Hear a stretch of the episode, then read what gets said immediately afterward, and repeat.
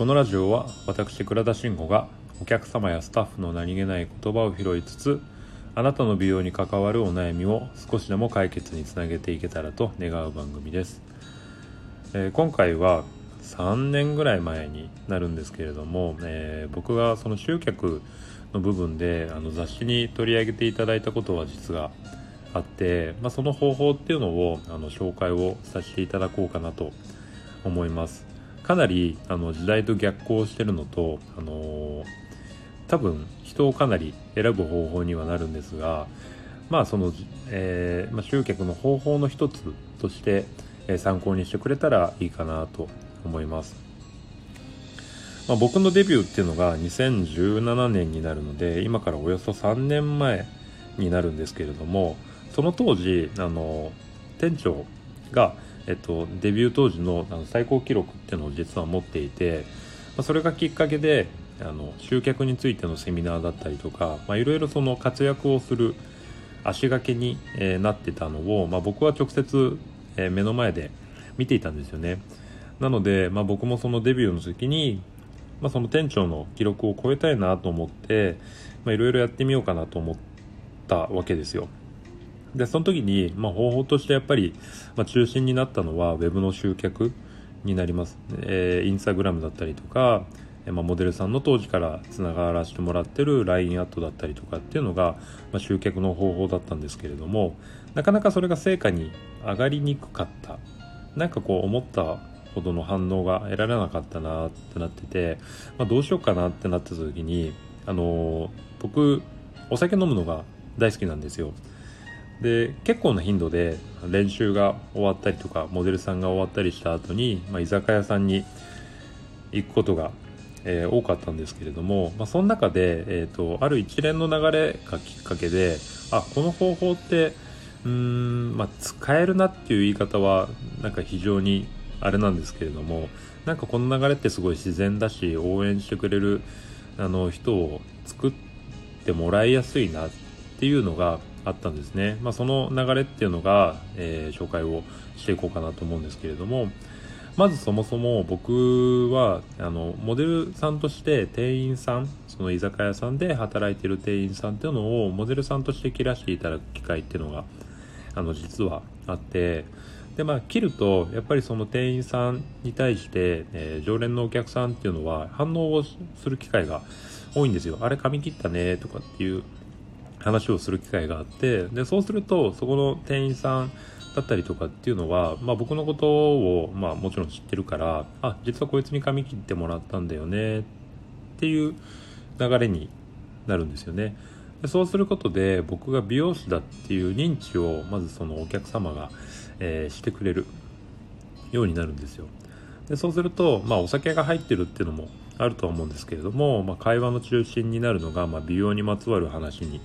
えー、流れとしてなりやすい、まあ、髪の毛実は今こんなことで悩んでるんだよねとかあの、まあ、美容室のこれってどういうことなの？みたいな感じの、まあ、例えなんですけどね、まあ、そういう話になっていきやすいんですよね。でそうすると、まあ、僕だったらあじゃあこういうふうな髪型にしたいなと思いますよとか、まあ、美容室のこういうことってこうなんですよっていう、まあ、そのざっくりとしたカウンセリングだったりとか、まあ、お悩み解決ができるようになるんですよね。でその後に、まあ、あの連絡先を交換等させてもらってあのお客様として来てもらうっていう流れっていうのが、まあ、ざっくりとした一連の流れが、えっと、できたことがあってで、まあ、これって何が良かったかなっていうとまず一つとして提案で迷わないんですよ。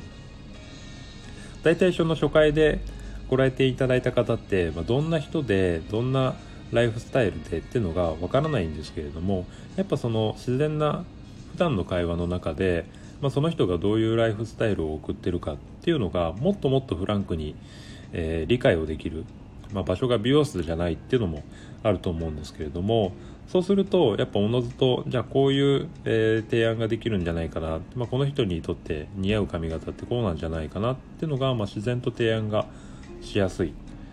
ていうのと、えー、まあ、その紹介の方っていうのが割と増やしやすかったですよね。まあ、僕はそのデビューの時にあのまあこういうことをやりたくてこれぐらい頑張りたいっていう熱意がしっかり伝えられればあじゃああの知り合いのあの子もあの美容室悩んでたからちょっと声かけてみるわっていう流れにあの自然となりやすい。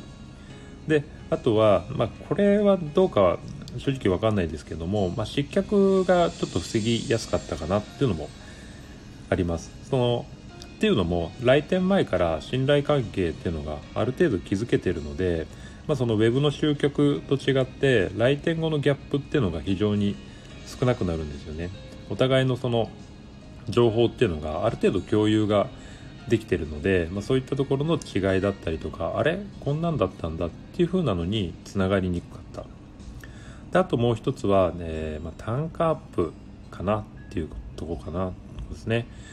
まあ、その来店する前にある程度カウンセリングが、えー、できてて、まあ、打ち解けてる状態になってるのであじゃあまあこういう提案したけれどもしかしたらこの人にはこういうのも似合うかもな、まあ、もうちょっとこういうメニューあのやってあげるともっと可愛くなれるかもなっていうのが、まあ、もう来店する前からある程度イメージができるので、まあ、そこの提案だったりとか、まあ、こういうメニューの、えー、追加だったりとかっていうのが非常にしやすかったかなっていうのが、えー、僕の中ではあります。まあ、こんな感じで、えー、それぞれメリットは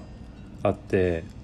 まあ良かったなとは感じるんですけれどもかなりアナログな方法ですよね。今の時代とかなり逆行してるかなと思います。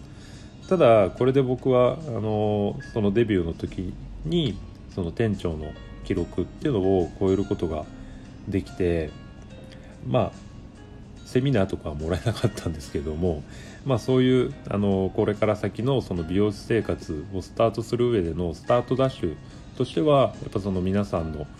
えー、と周りのそのコミュニティのおかげで、えー、と僕はいいスタートを切れるようになったかなと思います、まあ、その web の集客のデメリットっていうかわからないところってなってくるとやっぱその縁が遠いわけじゃないですか。ある程度のその情報だったりとかっていうのは、まあ、あの文章だったりとか視覚的に把握はできると思うんですけれども実際直接会ってみないとわからないっていうところが、まあ、ちょっとしたデメリットだとは思うんです。まあ、そういったところに関してアナログっていうのはそこのデメリットに関して、えー、まあ、解消をしやすいですよね。